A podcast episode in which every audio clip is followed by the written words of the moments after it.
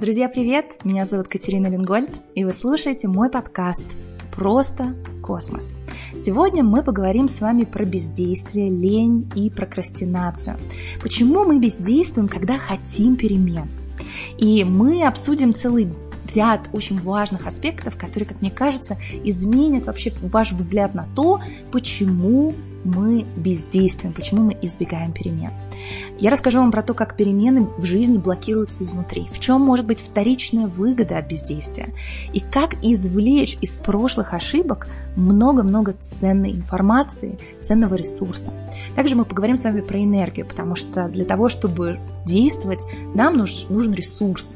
И этот ресурс нужно откуда-то брать, поэтому поговорим с вами про восстановление ресурса и также обсудим окружение, потому что наше окружение напрямую влияет на нашу способность меняться. И в конце мы обсудим, почему равняться на других так себе идея.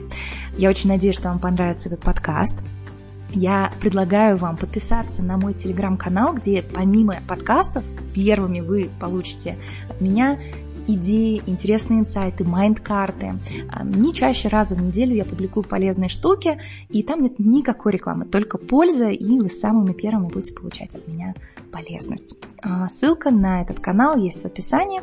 А сейчас давайте обсуждать, почему же мы бездействуем, когда очень хотим перемен. Я решила, как мы сегодня с вами построим нашу беседу мы с вами начнем с моей такой изливания моих мыслей. Наверное, минут на 25 минимум, потому что а, я постаралась собрать максимум из моих взглядов на эту ситуацию, плюс а, собрать ваши инсайты. Я такой поток сознания вам выдам. После этого мы э, с вами сделаем э, такой интерактив, то есть я попрошу вас повыходить на сцену, поделиться своими мыслями, которые будут рождаться в ходе моего повествования, да, и э, я еще попрошу вас, э, вот смотрите, если вы сейчас свернете наш аудиочат и откроете последний пост, то там в комментариях мы можем общаться. Вот, и вот я вижу, ребята сейчас пишут, мы на связи, как приятно, привет. Я буду этот, на этот чат тоже смотреть, вы в ходе нашей беседы фиксируете там свои инсайты, и то, что я попрошу сделать под, э, упс, подключившихся к нам э, вожатых космической команды, я попрошу их читать все, что происходит у нас в чате, и я буду прерываться в ходе беседы для того, чтобы они могли ваши идеи тоже включить и зачитать, чтобы у нас такой был максимально активный интерактив. Вот, такие у меня предложения. Я вижу а, что у нас подключились уже несколько человек из космической команды. Друзья, можете включить микрофон и давайте поздороваемся с ребятами и будем начинать. А, Елена, Игорь, Саша. Всем привет, так. привет. Добрый вечер. Замечательно. Игорь, тоже приветствую тебя. Саша тоже. Да, вечер добрый всем. А, ожидаю, что будет все хорошо. Супер. На связи. Угу. Саша? Всем, Всем огромный привет. Э, Катя, спасибо огромное за тему. Я надеюсь, что будет просто супер в ожидании всех инсайтов. Супер. Так, друзья мои, ну давайте тогда начинать. А, сегодня мы с вами говорим о переменах. Переменах в жизни и переменах в себе. Ну и, наверное, то, с чего хочется больше всего начать, э, это понимание того, что никакие перемены в жизни – без перемен в себе в принципе невозможно. Человеку можно выдать миллиард долларов, а до этого он может, э, мог быть там, я не знаю, бездомным, и характер его поведения не изменится вне зависимости от того, живет он э, в бараке или живет он во дворце. А есть очень любопытные исследования, которые показывают, как ведут себя люди, которые выигрывают в лотерее, и выясняется, что вот те проблемы, с которыми они жили где-нибудь в гетто, сохраняются с ними в практически неизменном виде, но в более таких люксовом окружении. Поэтому первая вещь, которую я хочу просто подчеркнуть, да, хотя тема звучит «Как изменить свою жизнь», на самом деле свою жизнь нельзя изменить, если мы не изменим главного игрока этой всей истории, себя самих. Вот, поэтому э, это, это первое, что мне бы очень-очень хотелось подсветить здесь, друзья. Мы будем сегодня говорить о переменах себя, первую в первую очередь. Я э, сегодня утром переслушивала а, интервью а, Эдис Агер, я надеюсь, я правильно произношу ее фамилию, это автор книги «Выбор», «The Choice», она прошла Аушвиц, это до сих пор, она очень старенькая тетечка, очень классная, с прекрасным австрийским акцентом. Она живет в Калифорнии. Написала вот две потрясающие книги. Одна называется «Выбор», другая «Подарок», «The Gift». А, и она занимается психологией, а, она многие годы пытается помогать другим людям, хотя сама прошла невероятно сложный, тяжелый путь, а, как Auschwitz survivor, да, она прошла, 16 лет она вышла из Аушвица, пробыв там, по-моему, около пяти лет. И ее история очень вдохновляющая, но она рассказывала одну вещь, которая прям пробирает до костей, но она, конечно, такой является неким экстремальным примером того, как а, необходима готовность к переменам, а, но она звучала следующим образом. Когда в Аушвиц пришли войска, по-моему, американской армии, освобождать, по-моему, Аушвиц освобождала американская армия, так вот, когда они пришли и ворота были открыты, то есть люди, которые находились в Аушвице, они формально были свободны, многие из них, кто еще мог ходить, кто, кто еще был, был достаточно у кого сил для того, чтобы ходить, они направились в сторону ворот, вышли за ворота, а потом развернулись и пошли назад и сидели у порога и плакали. И, на мой взгляд, это очень сильная, очень важная вещь, которую нужно понимать. Мы сами держим ключи от а, тюрем нашего развития и перемен нашей жизни. Вот есть такая очень тоже сильная фраза, что а, ад закрыт изнутри на ключ. То есть ключ у тебя есть, закрыт он изнутри, но ты выходить не хочешь. Вот этот возможности для роста, для нашего развития, для нашей свободы, они в наших руках, эти ключи. И это наш выбор, открыть эту дверь или нет. Но для того, чтобы этот выбор сделать, нужно быть к нему готовыми. И вот это очень-очень важная вещь, что тебя могут освободить, но если внутри ты к этой свободе еще не готов, ты не понимаешь, что с ней делать, то у тебя ничего, у тебя, ты не, изменений не произойдет, понимаете? То есть то же самое можно переложить на какую-то более, может быть, адекватную историю, что а, послушайте, вот я вроде читаю всякие умные книжки, но перемен не происходит. Это аналогия ситуации, когда открыли ворота Аушвица, но человек из них не выходит, потому что он не знает, что с этой свободой делать. Точно так же мы можем знать какие-то вещи, но не знать, что с ними делать, не быть готовым к этим переменам. И тогда возникает вопрос готовности к переменам. Потому что, как мы выяснили, вот эти вот ключики, да, э, мне очень интересно, друзья, поделитесь, пожалуйста, насколько вам это откликается, вот эти ключи к переменам, они в нашем кармане. Не нельзя, чтобы кто-то пришел, открыл эту дверь, и теперь вот мы можем выйти. Потому что эта дверь, она в принципе от нас зависит, ее открытие или закрытие мы никогда не закованы в какой-либо жизненной ситуации в вопросах нашего роста, а, все наши ограничения, они всегда лежат внутри нас. Так, друзья, насколько это откликается? Может быть, сейчас э, включитесь, э, ребята, кто, кто у нас с включенными микрофонами. Ребят, поделитесь, пожалуйста, что вы здесь думаете, какие у вас возникли мысли, что ребята пишут в чате. Прям вот э, кто, кто готов включиться, включайте микрофон и говорите. Угу. Игорь. Да, а, значит, ну, ребята пока делятся а, общим а, тем, что откликается, насколько сильно. Кто-то читал книгу, кто-то первый раз ее слы... о ней слышит. В общем, да, пока, да, все согласны с этой метафорой, что ад закрыт, но изнутри, то есть с нашей стороны. А, и я, кстати, если позволишь, Катя, я добавил бы один пример из своей жизни, не, не такой, конечно, сильный, как Аушвиц, а, но я когда был в советской армии, служил срочную службу, у нас был а, первые несколько месяцев была учебная часть, в которой, в общем, все время в ней было не под твоим контролем, а кто-то тобой командовал, делать то или все, там бежать, прыгать, учиться и все в таком духе. И так прошло э, около трех месяцев, потом уже приближалось время окончания учебы, и в какой-то день сержант э, после обеда не дал никакого распоряжения, что дальше делать, а просто приказал разойтись. И я помню, как вот у нас у всех, там было у нас порядка ста человек, э, случился одновременный шок, потому что никто не понимал, что делать. А, до этого всего лишь три месяца, а тебе говорили каждый момент, что делать, а потом ничего не говорят, и ты в шоке стоишь и парализован. Не плачешь, нет, не, не, не так сильно, но ты реально не знаешь, что дальше делать. Это вот я главным образом к чему? К тому, что ну, вот эти процессы, они работают не только на уровне Аушвица, таких вот экстремальных ситуациях, но и в гораздо-гораздо более близких нам. Спасибо. Спасибо большое, Игорь. И здесь я хочу добавить следующую историю. Вот э, непринятие ответственности за свою жизнь, нежелание взять, вытащить этот ключ из кармана и открыть дверь, э, неготовность сделать этот выбор э, несет в себе так называемый secondary value, secondary gain. То есть это вторичная польза. Что это значит? Это значит, что мы что-то получаем от нахождения внутри вот этой вот условной зоны комфорта, да, потому что вот это вот муштра, который ты говорил, да, и вот это расписание каждую минуту, понятно, когда за тебя решают, что делать, кажется адом, но в этом аде есть определенный secondary gain, вторичная польза.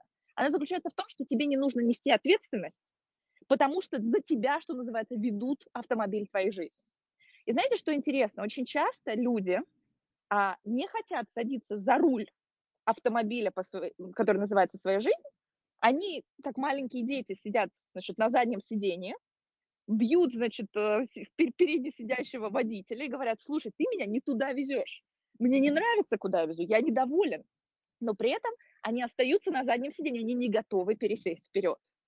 То есть вот это та самая детская позиция, когда мы обвиняем внешнюю реальность, я думаю, это вот прям каждому, ну, я точно с этим сталкивалась и делала это, и делаю время от времени. Когда ты говоришь, так, меня моя жизнь в корне не устраивает. Почему она не устраивает? Потому что страна не такая, вот связи у меня таких нету. То есть мы сидим на заднем сидении, мы не готовы взяться за руль, но мы очень активно осуждаем то, как выглядит наша траектория движения этого автомобиля. Парень, садись за руль, никто же не мешает. Но мы не хотим садиться за руль, потому что на заднем сидении можно поспать, на заднем сидении можно, а, не знаю, поиграть в iPad, на заднем сидении можно поболтать ножками, а на переднем сидении за рулем, когда ты действительно определяешь свою траекторию, нужно концентрироваться, есть риск, да, и нет, и ты как бы виноватый. Если вдруг что произошло, ты человек, который несет ответственность за траекторию, тебе некого обвинять. А позиция на заднем сидении на самом деле несет в себе определенную вторичную пользу, которая приводит к тому, что мы не всегда готовы пересесть на первое сиденье. Поэтому это еще одна причина, почему мы не вытаскиваем этот ключик из кармана и не продолжаем двигаться вперед. Друзья, давайте тоже, если кто-то хочет прокомментировать что-то перед тем, как я двигаюсь дальше, может быть, ребята тоже чем-то поделились. Расскажите. Саш. Угу. Да, если можно вклиниться, меня э, история про Аушвиц натолкнула на такую мысль, что, по сути, мы, когда никуда не хотим двигаться, это означает, что мы в зоне комфорта. И если с Аушвицем очень большой вопрос про само слово комфорт возникает, но по сути а, мозг в стрессовой ситуации впадает в некую бинарность. Я выживаю или я не выживаю. И если пока что мозг думает, соответственно, существует, соответственно, жив, значит, этих условий достаточно для элементарного выживания. А за зоной комфорта лежит такая интересная штука, как зона страха которая перед зоной изменений, перед зоной роста, и человек не знает, он там выживет или нет. Соответственно, просто находясь скажем так, не открывая дверь из этой зоны комфорта, пускай это даже и ад, человек просто пытается сохранить это хрупкое, эту хрупкую иллюзию выживания, хотя на самом деле вот это эфемерное «это будет лучше, если ты переступишь через страх», скорее всего, абсолютно верное утверждение. Скорее всего, если человек поймет, что, ну, да, надо пройти через пелену страха, и потом будет лучше, то, в общем-то, приз будет намного больше, чем усилия, которые будут приложены. Вот такая была Спасибо мысль. А да, а ребята пока делятся, что очень откликается. Отлично, друзья. Вот ты прям, знаешь, Саш, ты как будто знала, что я пять минут назад выписала себе на листик, потому что следующее, о чем я хотела поговорить, это цепочка действий, да? То есть вот мы сидим на этом заднем сиденье, мы понимаем, нам не нравится, куда нас везут, и мы понимаем, что надо бы пересесть на первое сиденье, да? Ну, ну, как бы вот пора, пора уже все, вырос я, хочу пересесть. И вот происходит вот этот самый выбор, да, выбор, я пересаживаюсь.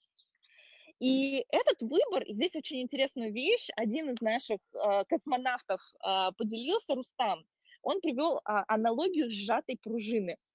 То есть вот это вот момент, когда э, мы вдруг решаем, так, пора пересесть на, первый, на первое сидение, он происходит по аналогии, вот как сжимается пружина, да?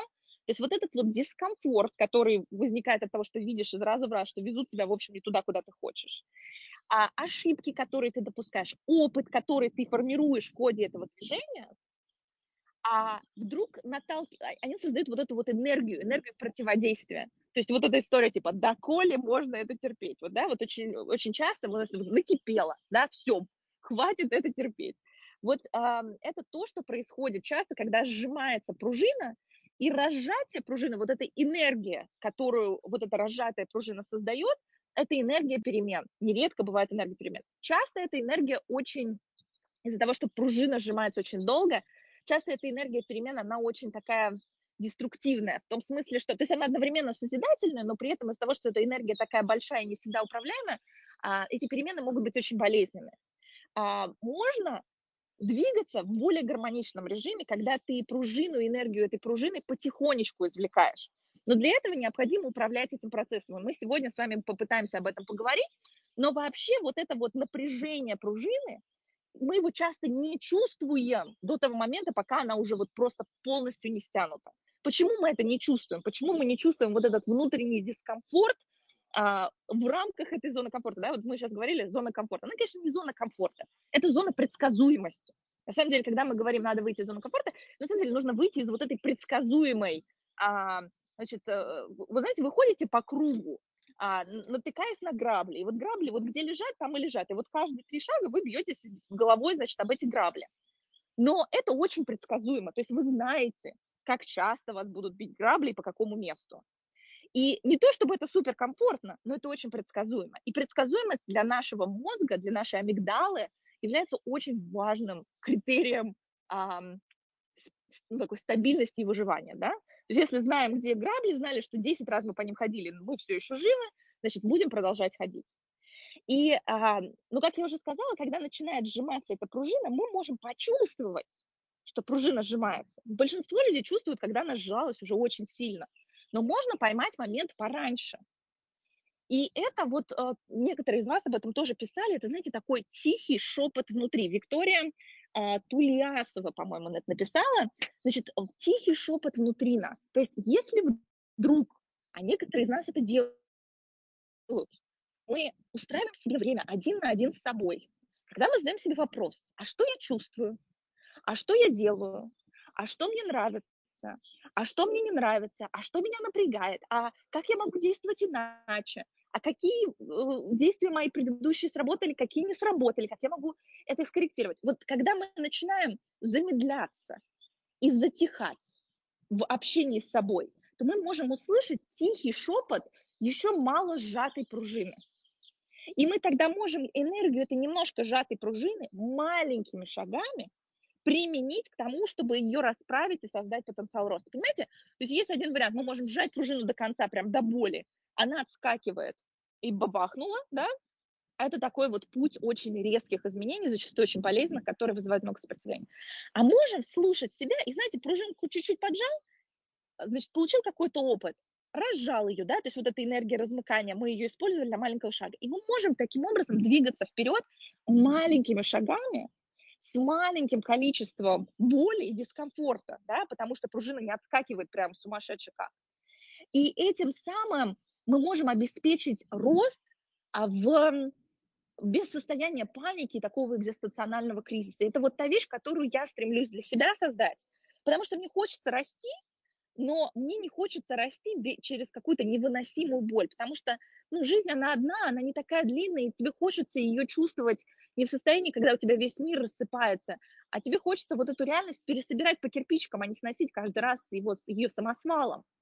И вот эта идея рожатия и сжатия пружины не до конца, а через маленькие шажочки, на мой взгляд, очень-очень важно. И вот то, что я, например, делаю со спринтами, да, то, что я делаю с рефлексией, которую я так люблю, что это по себе, само по себе представляет?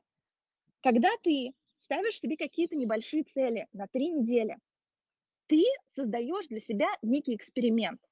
Эксперимент, который ты до этого не ставил. Вероятность того, что что-то пойдет не так в этом эксперименте, достаточно велика. Но пойдет не сильно что-то не так. Мы получим какие-то ошибки, мы получим какие-то выводы.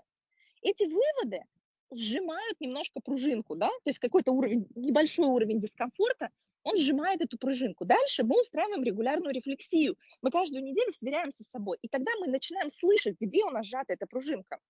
И благодаря рефлексии мы в следующей итерации используем эту энергию для того, чтобы создать новый вектор роста. И вот так вот, как гармошечку, мы эту пружину чуть-чуть вверх, чуть-чуть вниз, чуть-чуть вверх, чуть-чуть вниз.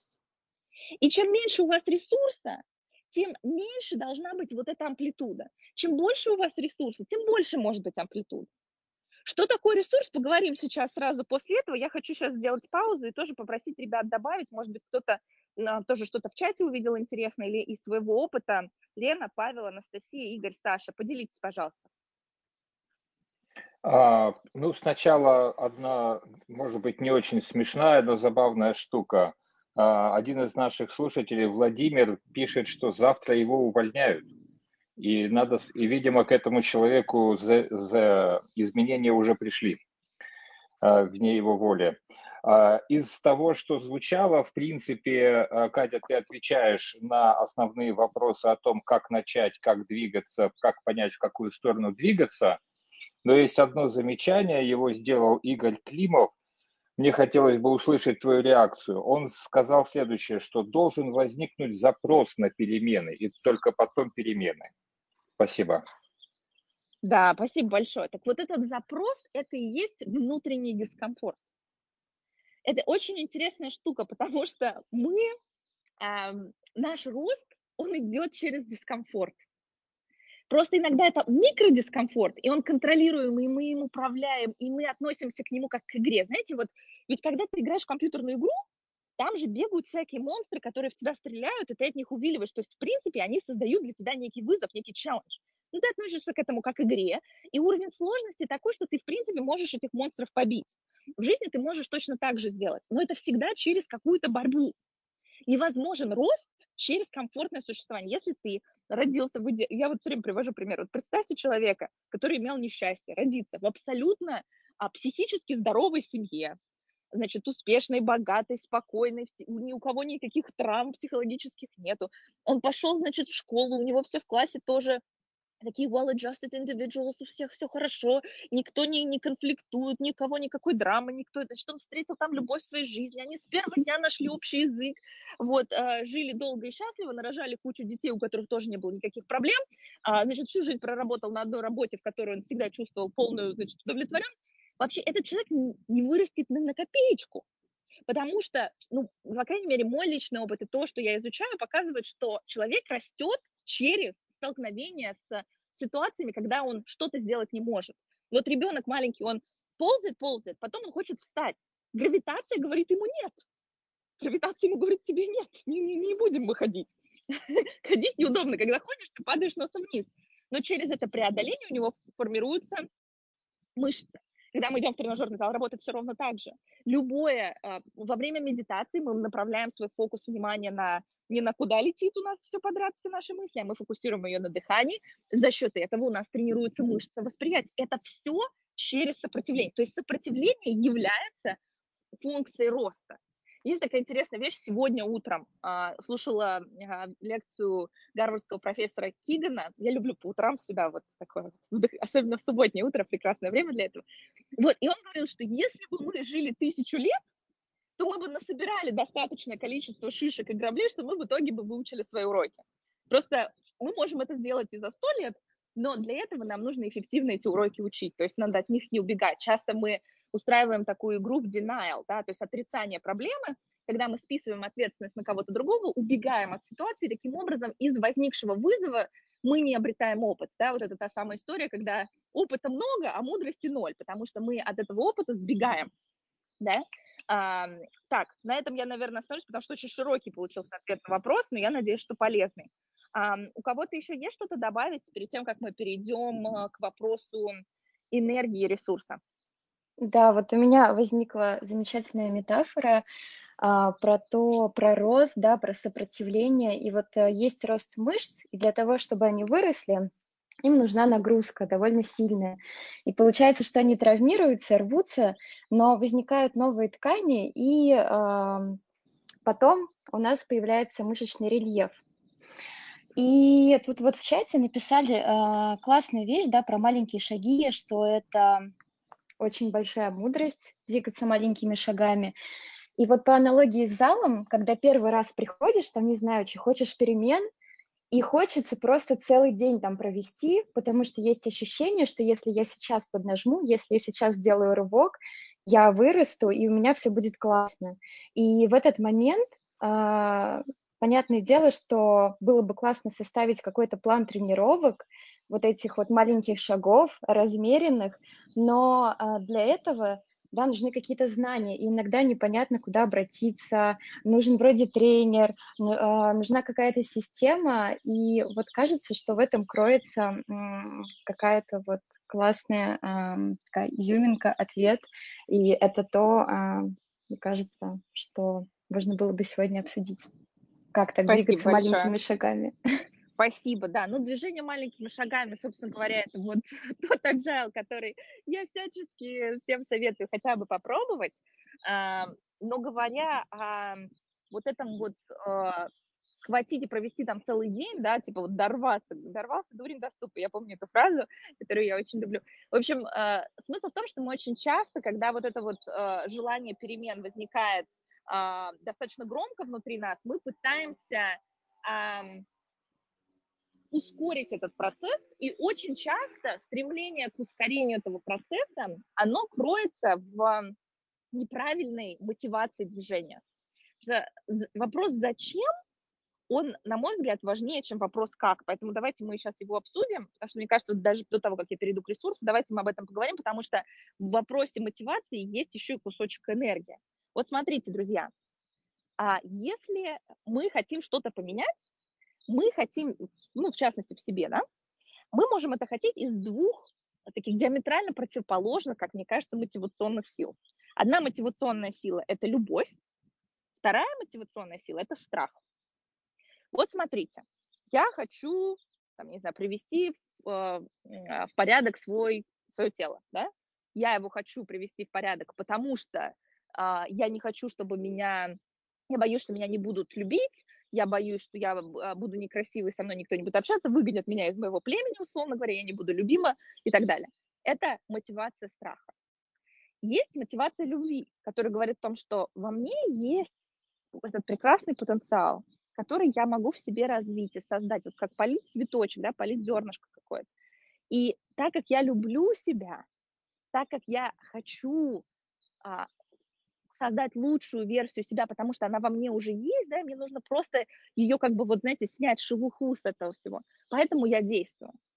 Вот эта а, мотивация любви к себе, она невероятно важна. Когда мы видим какого-то успешного человека а, и говорим себе «хочу как Вася», важно ответить себе на вопрос «я хочу как Вася», а, потому что я чувствую себя каким-то неадекватным, и я думаю, что меня не будут ценить как Васю, если я этого не достигну, или я вижу, в... он становится для меня неким вдохновением и примером, что так можно, и я знаю, что это во мне тоже есть, и я поэтому хочу это, ну, как бы из себя вытащить, потому что оно уже во мне встроено, и как-то, ну, вот э, грустно, что, а, знаете, вот есть во мне этот потенциал, я хочу этот потенциал развить.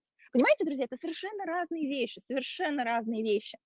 А, и в случае страха нередко это перемены ради перемен, это не перемены ради роста, это часто перемены для того, чтобы сбежать от ненавистной точки, в которой ты находишься, просто лишь бы куда? Не в то место, где тебе а, теплее, радостнее, а просто куда подальше, куда подальше из своей жизни. Вот эта история с переменами ради перемен, движение из-за страха, она очень деструктивная.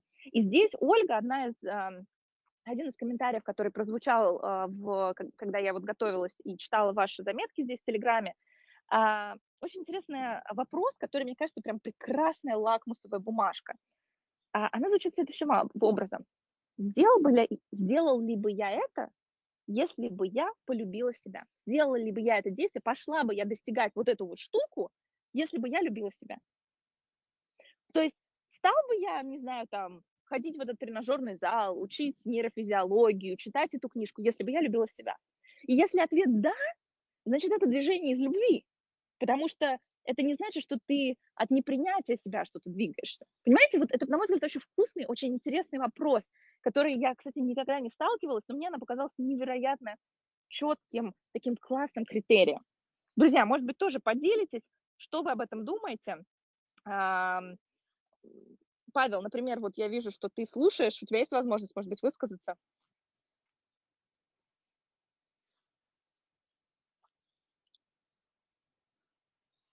Алло, алло. Не слышу тебя. Катя, можно я добавлю, раз Да. Павел Да.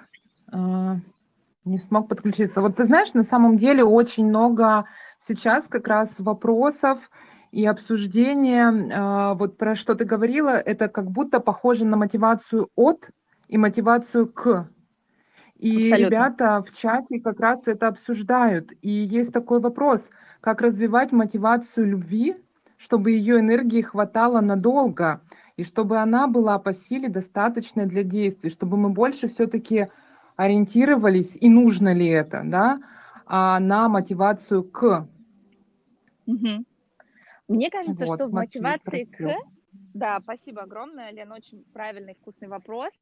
А, безус- В этой мотивации, в ней по умолчанию гораздо больше такой, знаете, медленной, правильной энергии. Мотивация а, побега от себя – это мотивация очень краткосрочная, потому что это вот ты, ты хочешь сбежать от своей текущей точки, лишь бы куда, и это такой микрозабег, который очень быстро заканчивается и быстро теряет, эм, теряет смысл. А, а вот эм, история с э, ростом, да, и любовью к себе, она, у нее потолка практически нету, поэтому это эм, само по себе гораздо вкуснее. С другой стороны, я лично вот по себе а, не знаю, как развивать... а, друзья, можно попрошу выключить микрофоны, потому что немножко шумы есть.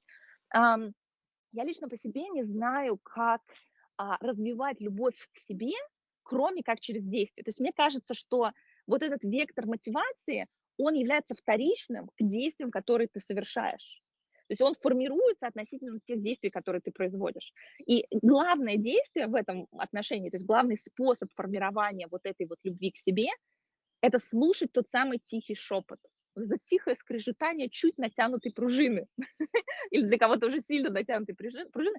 Это происходит, когда ты медитируешь, либо когда ты ведешь рефлексию. То есть что такое рефлексия? Когда ты сел, ты посмотрел, что я сделал, ты посмотрел, как ты чувствуешь себя в этом моменте, ты посмотрел, что можно было бы сделать иначе вдруг в следующий раз, без осуждения, что ты придурок, что ты сделал что-то не так в тот раз, ты просто смотришь, какие здесь возможны точки роста, и вот эта регулярная сверка с собой формирует любовь к себе. Точно так же, как ты, вот по, по мере того, как ты узнаешь какого-то человека, ты формируешь к нему э, любовь. Мы в прошлом как раз э, в нашем эфире много говорили про любовь к себе, и вот, на мой взгляд, эта история, идущая именно из действий. А если есть что-то еще дополнить или что-то есть у нас интересное в чате, пожалуйста, расскажите, и мы все-таки перейдем к ресурсу для перемен. А меня слышно сейчас? Да. О, прекрасно. Я бы хотел немножко даже немножко назад отмотать, потому что мне кажется, тут не всегда даже готовность да, важна, а еще есть такая штука, как, например, запрет на свои желания.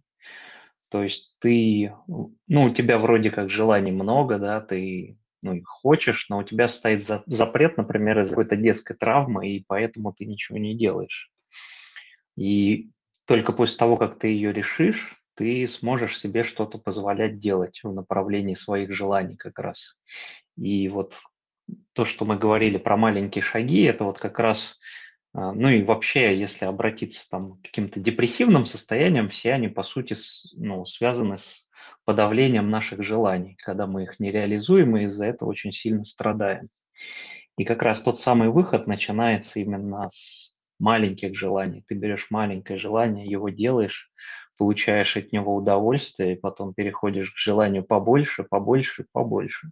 И так ты начинаешь раскачивать вот эту вот мышцу и уверенности в себе, и кайфа от жизни, и как раз тогда ты уже можешь начать замахиваться на что-то большее, чтобы вот, ну, соответственно, прийти к той жизни, которую ты хочешь. Мне кажется, тут Саша бы отлично дополнила про ну, с темой видения. Вот.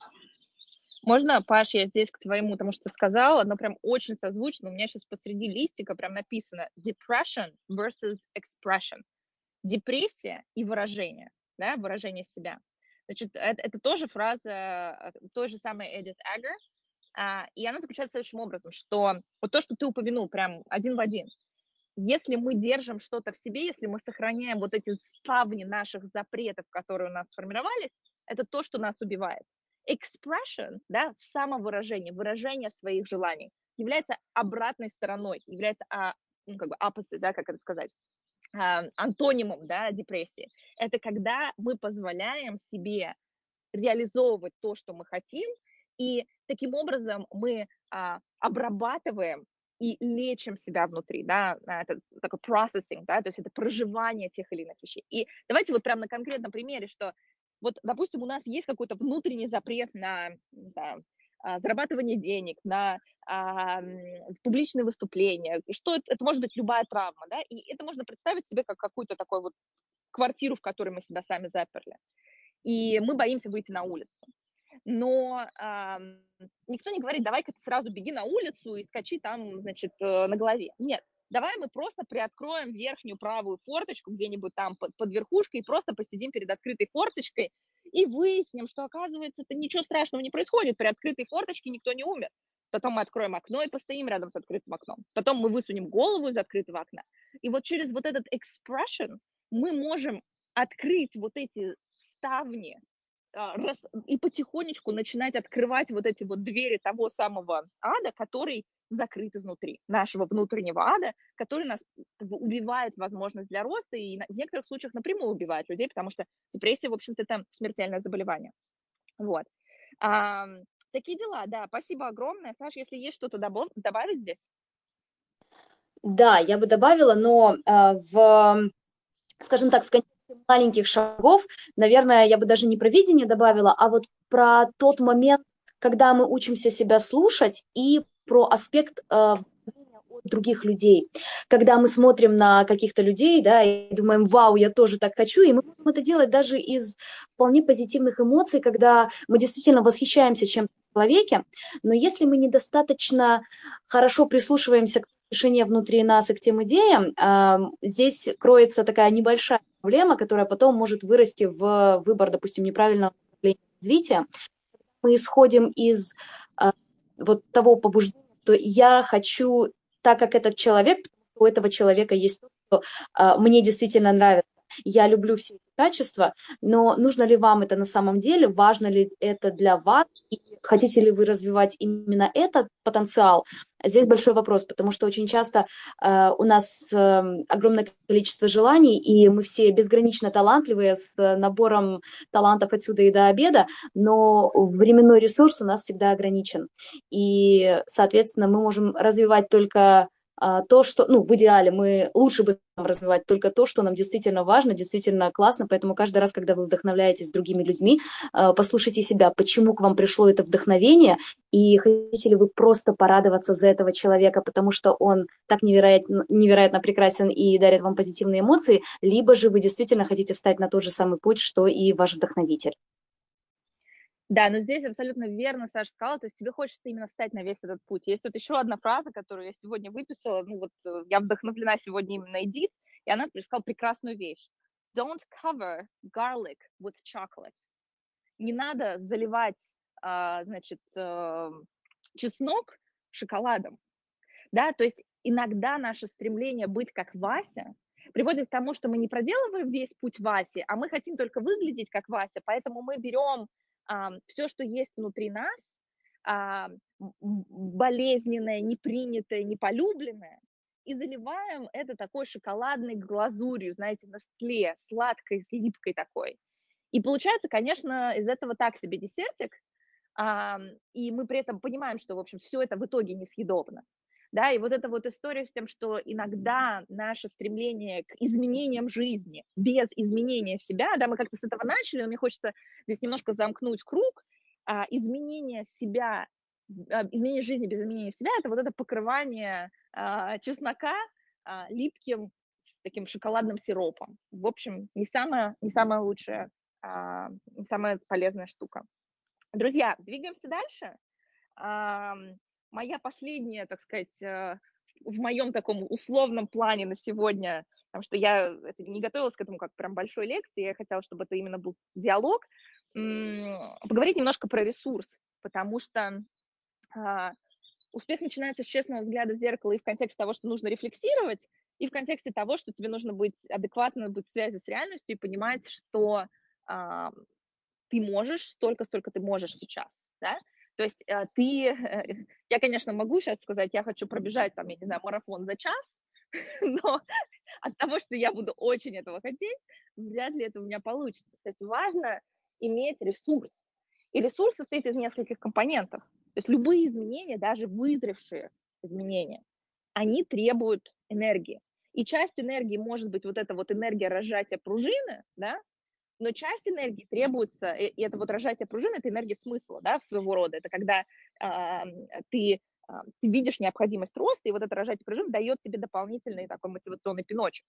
Но на ней, на, на одном этом рожатии пружины, особенно долгосрочные изменения, нельзя удержать, да, то есть понимаете, да, это, это именно первоначальный толчок, но он не может тебя оттянуть там на долгосрочном периоде, а многие штуки, связанные с преобразованием себя, преобразованием своей жизни, они не происходят за полчаса, да, и э, э, поэтому э, важно помнить, что нужно оценивать ресурс, который будет в связке с реальностью.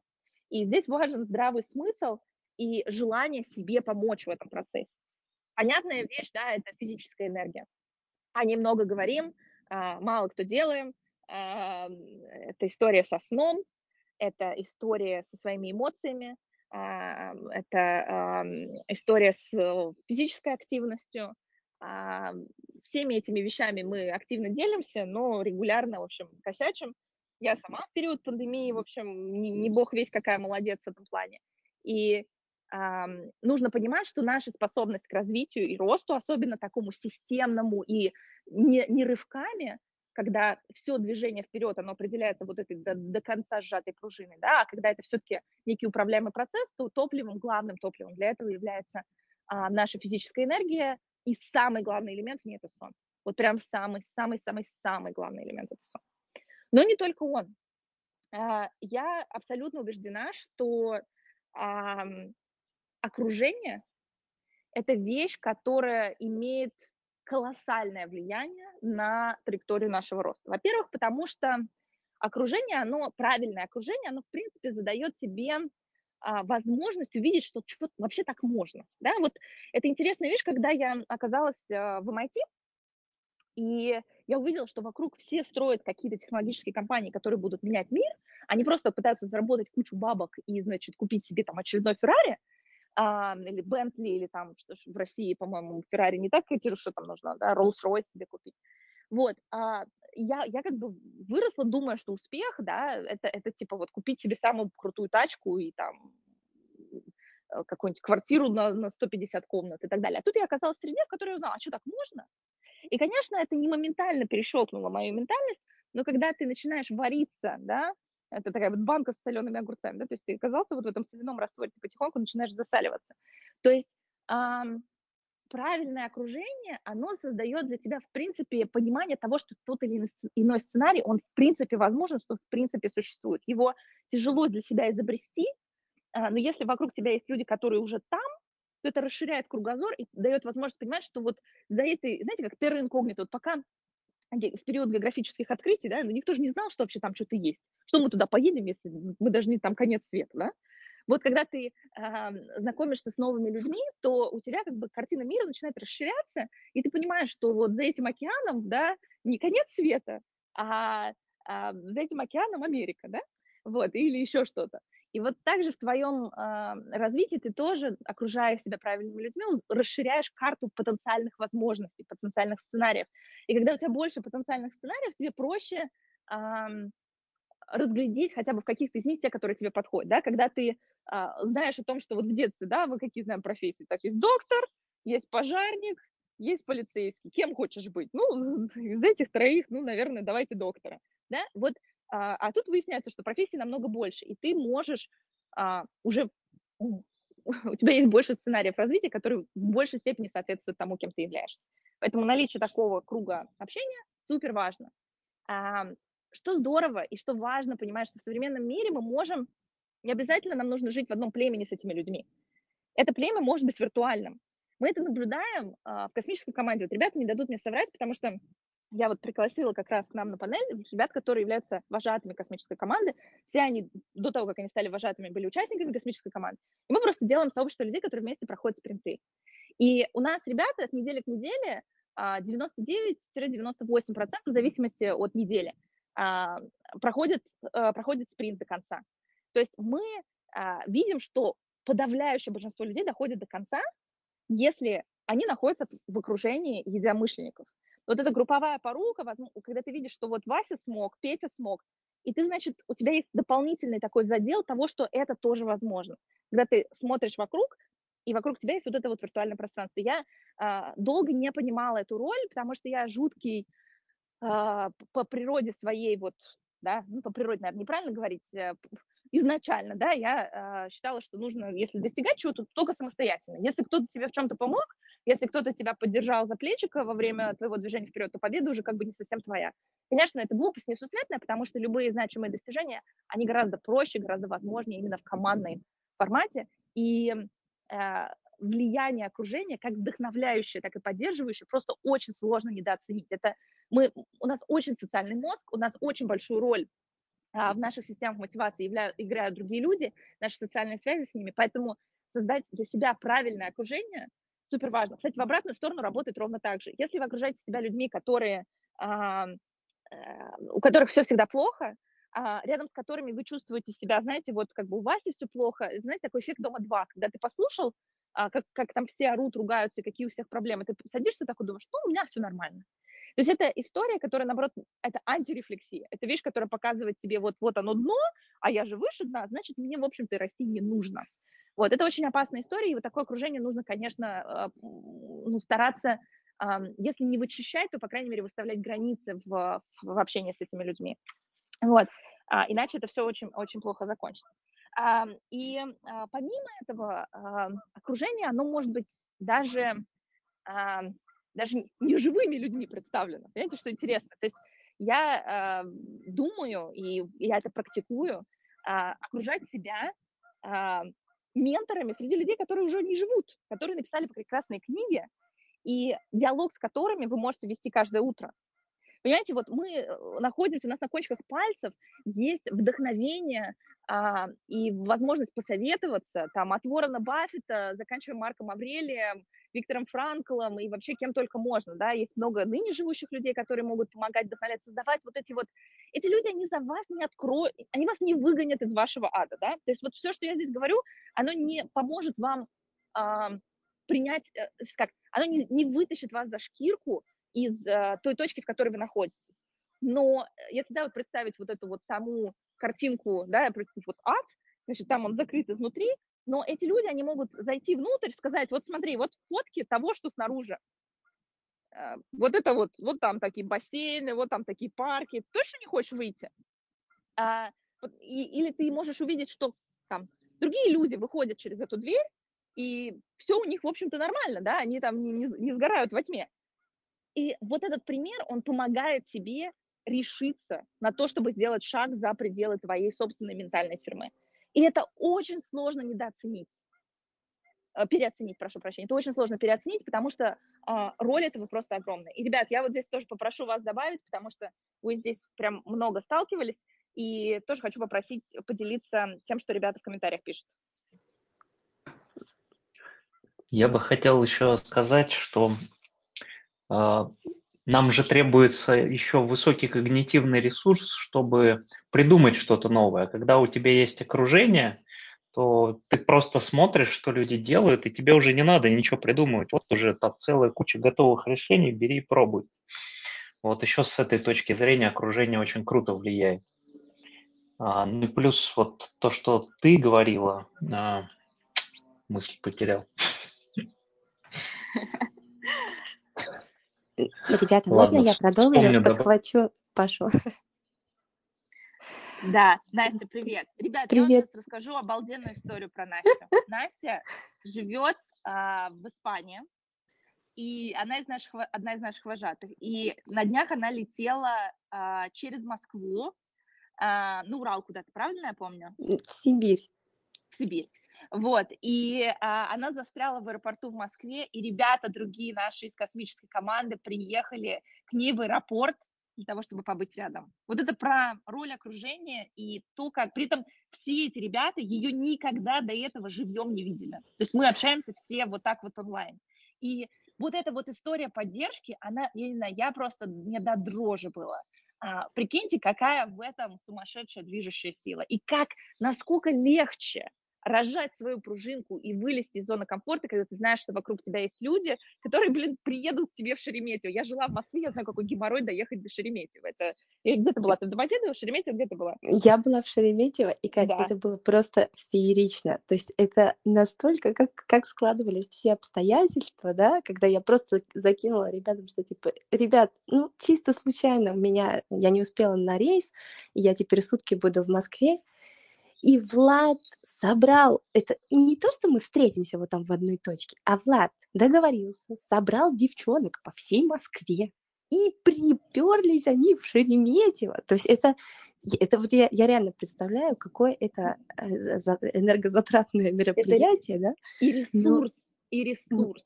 Вообще, ну мы на таком были подъеме, это просто, на, нас там вот так вот аж потряхивало от эмоций. И мы встретились, Кать, на минуточку. Мы встретились, ребята, приятно познакомиться, спустя там полгода совместной работы. И мы встретились, и мы даже не смогли толком поговорить, потому что нам нужно было бежать, сдавать чемодан, сделать этот дурацкий ПТР, спойлер, мы его не сделали, и, и бежать на рейс. Я говорю, ребята, я придумала новые, новую форму тимбилдинга для космической команды.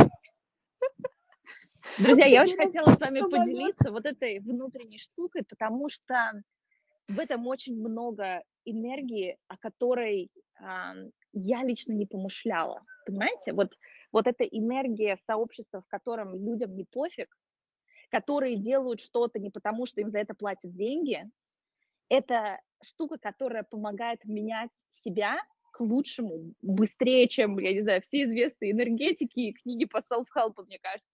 Извини, хотела просто этим поделиться. Ребят, немножко это в топик но мне кажется, это, это вещь, но она как бы настоящая, понимаете? То есть так-то я рассказываю, типа, кажется, ну, что там, теория прикольная, цитатки она тут выдает. А вот эти штуки, когда они происходят в реальном мире, это просто кайф. А, что ты хотела рассказать, Настя? Я хотела добавить, во-первых, про окружение, да, а, мне кажется, очень важно тоже начать а, самого себя, да, и быть, если у тебя нет этого окружения, то возможно его создать своим примером, да, то есть быть как бы первым а, столпом в этом новом окружении, да, то есть, возможно, это могут быть те же самые люди, но откроются для тебя с других сторон. Например, у меня был пример ученика а, в команде, да, который живет там в каком-то маленьком городке, и он такой, ну, вот эти вот все темы, agile, там какие-то бумажки, там дневники, то есть это такая какая-то девчачья тема, я, ну, я так, типа там вообще даже никто не знает, что я сюда записался, но я решил попробовать. И в результате, когда закончился этот спринт, он сказал, я уже всем своим друзьям рассказал, все уже в теме, всем так зашло, всем так классно, мы теперь будем вместе проходить эти спринты. Вот, то есть вы, может быть, даже не подозреваете, какой потенциал есть в этих людях, которые вас окружают, просто нужна э, искра, вот. А во-вторых, э, хотела еще добавить по поводу того, а, немножко перефразировать твою, э, твою а, цитату, да, а, твою фразу, э, чтобы менять себя, невозможно менять себя, не доверяя себе и ну, скажем так, вселенной или вот э, каким-то, да, э, событиям, силам, что так обязательно получится. Потому что когда мы летели как раз в этом самолете, и мы поняли, что на, на рейс мы не попадаем, я лечу с двумя детьми маленькими, да, но это был такой немножко стрессовый момент, и я такая думаю, так, надо забронить какой-нибудь отель, вдруг нам ничего не предоставят, я останусь там в 12 ночи с двумя детьми в аэропорту. И просто я в этот момент, да, а, я сказала, доверяй, отпусти, доверяй. И внутренний голос мне говорил, все будет хорошо. И вот этот момент, да, довериться себе, поверить себе, что все будет хорошо, блин, ну, это такой смелый шаг, нужно вот действительно решиться на вот эти перемены, да, и я сейчас прорабатываю вот это вот доверие, да, что все, все будет классно. И я действительно Слушай, такая... Вот я здесь можно добавлю, потому что, блин, это же не все будет классно, да, это не все будет хорошо, и все получится. Это я сделаю все хорошо.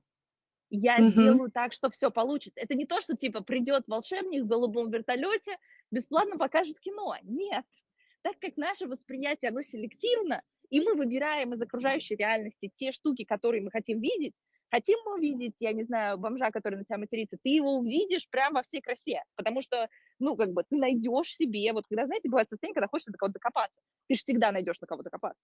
А если ты такой счастливый и замечательный, то все вокруг какие-то улыбающиеся люди. Это не потому, да. что какая-то там магия работает, это просто потому, что у нас есть селективное восприятие. Если тебя зовут Вася, и кто-то на улице кричит Вася, ты слышишь это. Если там говорят Петя, ты не обратишь внимания.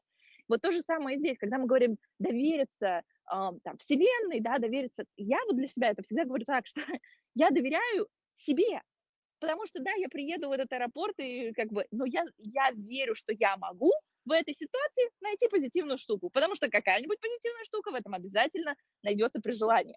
Вот, и вот я просто здесь хотела это добавить, потому что для меня это очень такая практическая штука, это не какая-то вот метафизическая, вот, что типа вот проведение, оно за меня все решит и сделает мне хорошо, и главное только хорошенько это пожелать.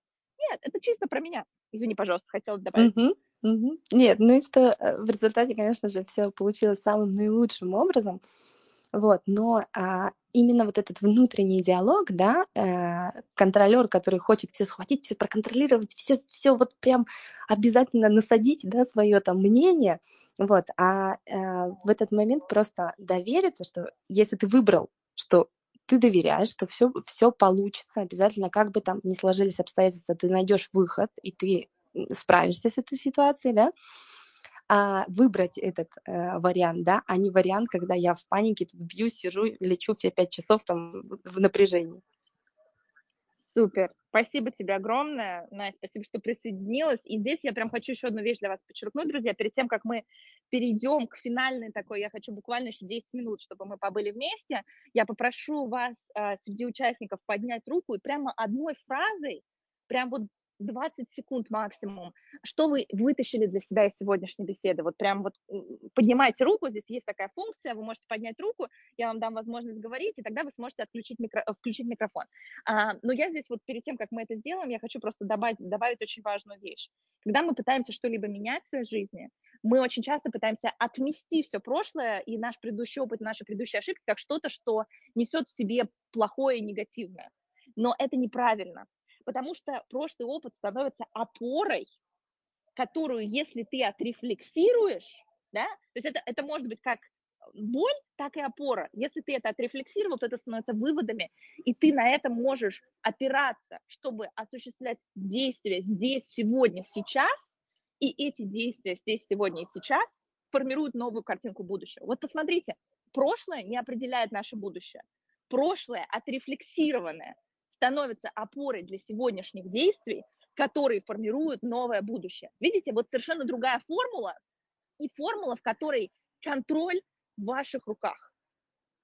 Здорово же, правда? И не надо для этого обесценивать свой предыдущий опыт. Его нужно оценить по достоинству в качестве информации о том, как делать надо и как делать не надо. Что для меня работает, а что не работает. Что делает меня счастливым, что делает меня несчастным. И этот опыт бесценный, если вы его отрефлексировали. И этот опыт будет очень деструктивным, если вы в нем себя замаринуете и будете сидеть в нем, как вот этой маленькой коморке без открытых окон.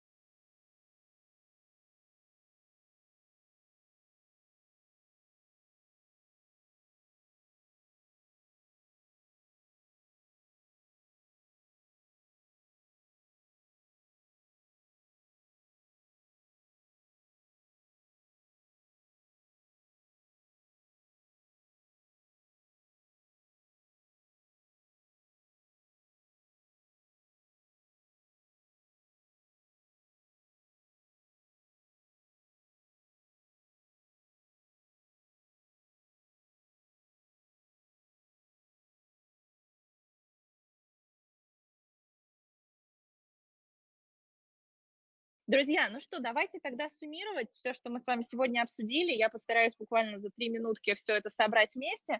Мы сегодня говорили с вами про перемены в жизни и в себе, и договорились, что перемены в жизни, они, в общем-то, всегда определяются нашими переменами внутри. Если кто-то откроет вам двери а, вашей внутренней тюрьмы, это не значит, что вы из этих дверей выйдете, а, что вы пройдете через них. Да? Мы обсудили ту самую такую прямо очень, очень сильную историю Эдит Агер, который рассказывал про то, как, как людей, которых освободили из Аушвица, не могли пройти через ворота, несмотря на то, что ворота были открыты, потому что они не знали, как так жить, как так жить с этой новой обретенной свободой. И ключ от ада, в котором а, мы находимся, тот, тот ад, который мы называем зоной комфорта, да, или зоной предсказуемости, он на самом деле всегда у нас в кармане. И э, этот ад, он закрыт изнутри, э, но это наш выбор, э, как этот, когда принять это решение, открыть эту дверь. И э, этот ключ – это, по сути, выбор, который мы делаем каждый день, каждый час, каждую неделю, когда мы решаем, на что мы хотим проинвестировать это время. Вот вы сегодня провели с нами а, больше часа, и это выбор, который вы сделали, а, и этот выбор определяет, то откроется дверка или не, не откроется дверка. А, это выбор, который а, заключается в принятии ответственности за свою жизнь. Мы поговорили про историю с а, ребенком, который сидит на заднем сидении и кричит, что его везут куда-то не туда. Очень часто мы имеем ту же самую вторичную выгоду не действовать и оставаться внутри нашего вот этой личной зоны дискомфортного комфорта, да, этой вот э, определенности, пусть и не, не самый приятный, не самый развивающий, просто потому что мы не хотим садиться за, а, за руль, не хотим брать на себя ответственность, не, на заднем сиденье можно болтать ножками, всех критиковать и, не знаю, спать и ковыряться в айфоне. Вот. И это, в общем-то, имеет определенную вторичную выгоду, которую для многих людей весьма существенна. Но рано или поздно пружина начинает сжиматься. То есть вот этот дискомфорт от нахождения на заднем сиденье, он начинает усиливаться, усиливаться, усиливаться. Многие люди этот дискомфорт долгое время игнорируют, пока пружина не сжата до такой степени, что уже нет возможности это терпеть, и тогда происходят такой резкие взрывные изменения. Эти изменения очень часто бывают болезненными, и такое бывает, например, у людей, которые столкнулись с какими-то очень серьезными потерями, с болезнями и так далее. То есть когда выбора уже практически не остается, когда эти изменения неизбежны. А, и если ты сталкиваешься с какими-то сложными ситуациями, иногда это, в общем-то, может быть даже своим рода подарком судьбы, который дает тебе возможность эти изменения в свою жизнь нести. Но а, это не самый экологичный способ движения. А, гораздо более экологичный способ движения – это сжимать и разжимать пружинку, а, так, знаете, по чуть-чуть, не до конца, а вот по чуть-чуть, маленькими шагами. Та самая история с маленькими шагами, которая так важна и так, как я ее сильно пропагандирую. Как это работает? А, для того, чтобы увидеть, что пружинка сжата, вам необходимо проводить регулярную рефлексию и анализировать э, свою траекторию движения, что работает, что не работает, да, без осуждения, понять, какие штуки двигают тебя вперед, а какие тормозят, и как я могу э, эти вынесенные уроки из моего прошлого взять в мои текущие действия и таким образом предопределить мое будущее. Это тот самый тихий шепот, который, э, вот тихое скрежетание пружинки, которое еще не до конца сжато, который вы можете использовать для того, чтобы э, сделать следующий шаг и таким образом двигаться, да, разжимая, разжимая эту пружинку как гармошку, не до конца разрывая ее в стороны, а по чуть-чуть. И а, для того, чтобы понять, что это вообще в принципе возможно, а, очень большую роль играет окружение. Это а, люди, которые показывают, что так в принципе, так в принципе можно, да, то есть помимо внутреннего ресурса, который необходим для изменений, потому что на одной энергии пружины далеко ты не уедешь, она только является неким импульсом, то есть тебе нужна твоя физическая энергия, но очень мощным источником энергии является твое окружение, который, во-первых, показывает, что так можно, расширяет твой кругозор, показывает, что вот за этим океаном есть еще какая-то земля, и туда можно плыть.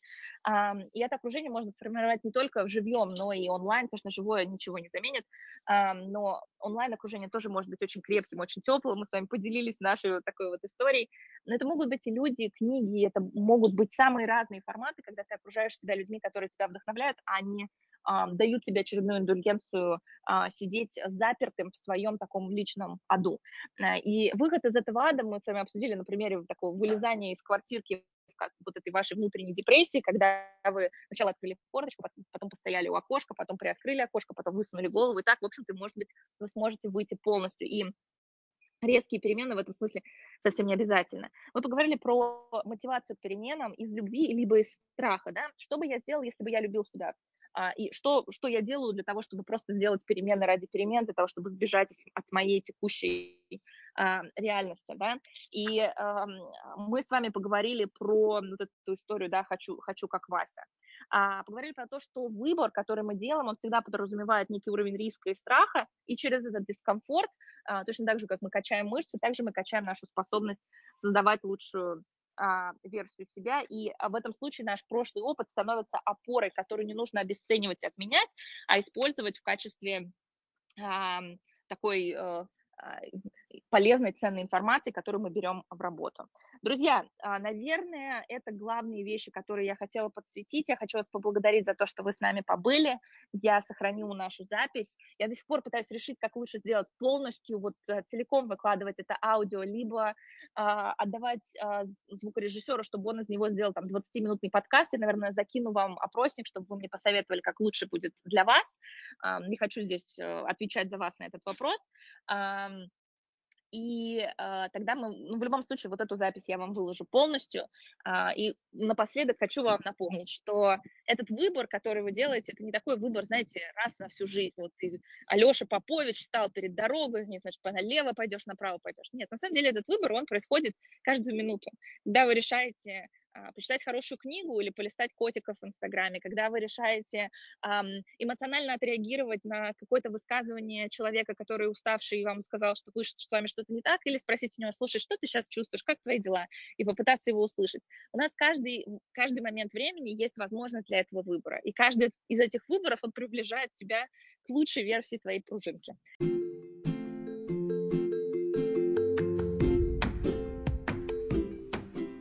Друзья, спасибо, что были со мной. Спасибо, что прослушали этот подкаст. Если он вам понравился, я вас приглашаю присоединиться к моему телеграм-каналу, где я выкладываю подкасты и дополнительные материалы к ним.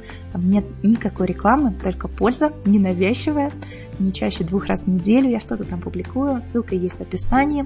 И если этот подкаст был для вас особенно ценным, актуальным, Поделитесь им со своими друзьями, коллегами, может быть, выложите ссылку в социальных сетях. Это мне очень поможет делиться большим количеством пользы с большим количеством людей. Я вкладываю много души и тепла в запись этих материалов, поэтому я буду вам очень благодарна, если вы поможете мне сделать так, чтобы они приносили больше пользы большему количеству людей. На этом все на сегодня. Чудесного вам дня. Спасибо.